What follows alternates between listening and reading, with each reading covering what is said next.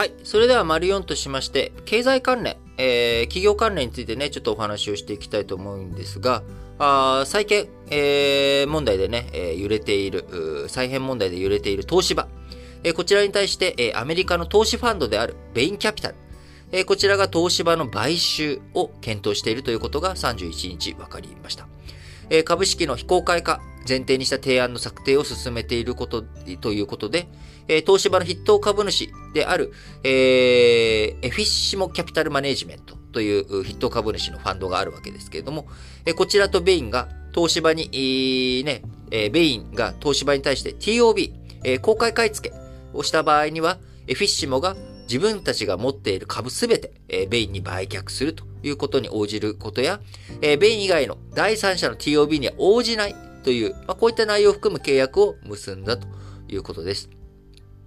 えー、エフィッシモはですね、東芝株の10%弱を保有している筆頭株主ということで、改めて東芝のね、非公開化、こちらを望む姿勢が鮮明になったということになるのかなというふうに見られておりますが、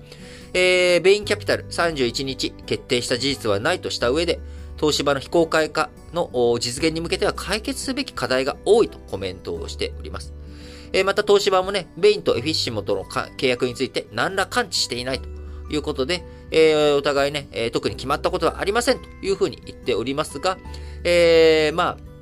あ、あの、世の中のね、えみんなどういうふうに感じるのかなっていうことを、え知らしめる上でも、まあ、リークされた話なんだろうなっていうふうに個人的には思っておりますね。え決まったことはないとしながらもいろいろと交渉を進んでいる。交渉がね、進んでいるっていうことは、あ間違いないのかなと。もちろん決定されたことではないので、えー実際にベインがね、TOB をするのか、あ東芝のね、えー買収に動いていくのかということですが、えー非公開化っていうのはどういうことかというと、えー株式上場しているとですね、いろいろと七面倒くさいことがあるわけです。え株主の同意を取らなきゃいけないっていう事項があるわけですよね。えそういったものをいちいちいちいち株主総会開いてやっていく。この前も、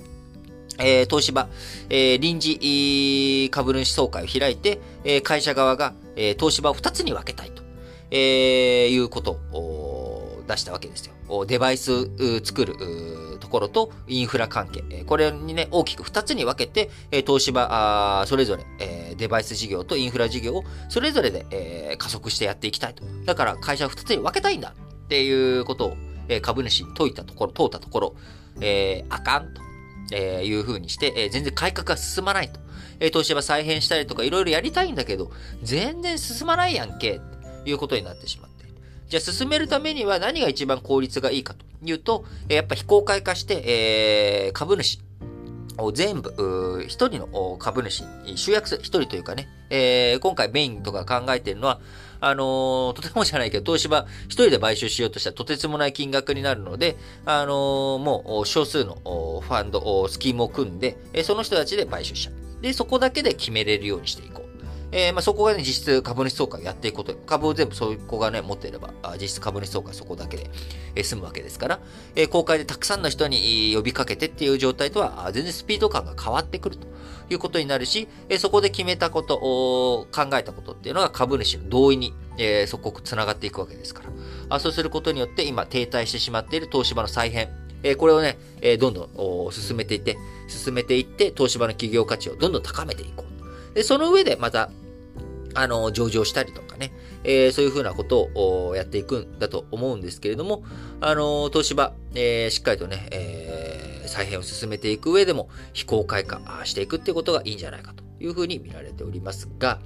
えーただ、一方でね、えーいろんな課題の一つに、東芝っていうのは、あコア業種、えー国がね、えー改正外為法の中でコア業種として位置づけている原子力事業、こちらをね、抱えているんですよね。そうすると、えー買収するためには国の重点審査、これが不可欠となり、外資であるベイン単独での買収っていうのは事実上不可能ということになるわけなので、えーどういうふうに、えーベインが、えースキームを組んでいくのか、あそのあたりがね、非常に重要なところになっていくと思いますが、引き続き東芝の再編問題、えーこちらについて動きがあればね、えーお話ししていきたいと思います。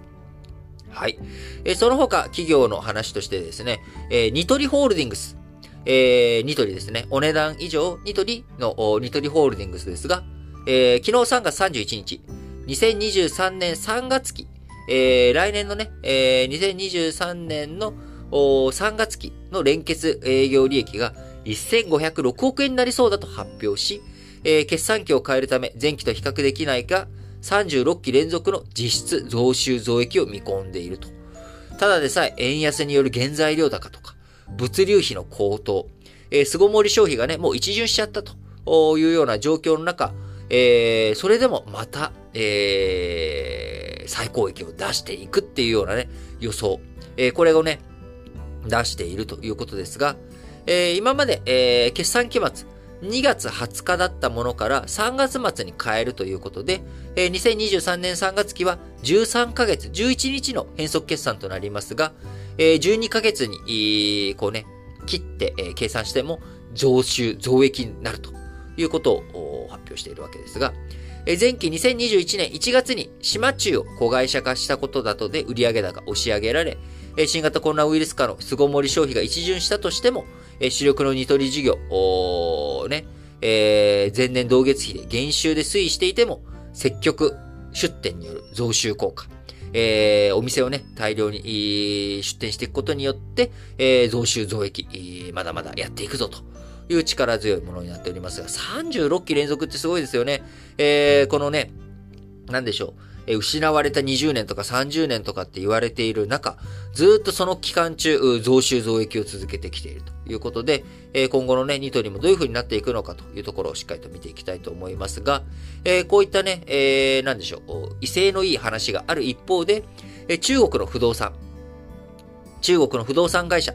えー、決算発表をめぐって混乱が続いているということですが、えー、経営再建中のね、中国恒大集団、えー、こちら、あ決算発表できずに、12月末にね、決算、あ締めて、3月末までに、えー、こう、決算発表しなきゃいけないということなんですが、それがもう間に合わんと、えー、香港取引所、上場企業が決算を期日までに公表しない場合、株式の売買を停止するルールを定めておりますがえ、3月末までに財務指標完成できる見込みがないというふうな悲鳴を上げている中国不動産あ企業がですね、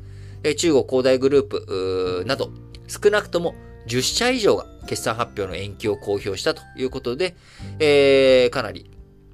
こう、決算、不透明感出てきている。えー、中国のね、不動産状況、かなり厳しいようになっていくんじゃないかということで、えー、引き続き中国の不動産情勢についてはね、しっかりと見ていかなきゃいけないんですがえ、個人的には今年秋のえ共産党大会、秋の中国共産党大会、5年に一度の共産党大会までは、なんとか持たせていくようなね、動きをしていくんじゃないのかな。そこでね、終わってからが大きな生み出しじゃないけれども、是正をしたりとか、あ潰すべきものを潰してハードランディングに一部舵を切ったりとかする部分もあるんじゃないのか。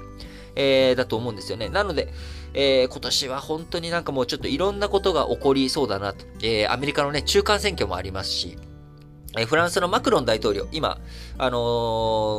ー、ロシアのね、えー、プーチン大統領のウクライナ侵攻に伴って、えー、外交構成している中、支持率ね、非常に高くなっているので、えー、フランスの大統領選挙、マクロンさん、あ再選するんじゃないかと言われておりますが、えー、どういう風になっていくのか。引き続き今年も本当になんかまあ残り9ヶ月、ちょっといろいろとしっかりと見ていかないといけないなというふうに思います。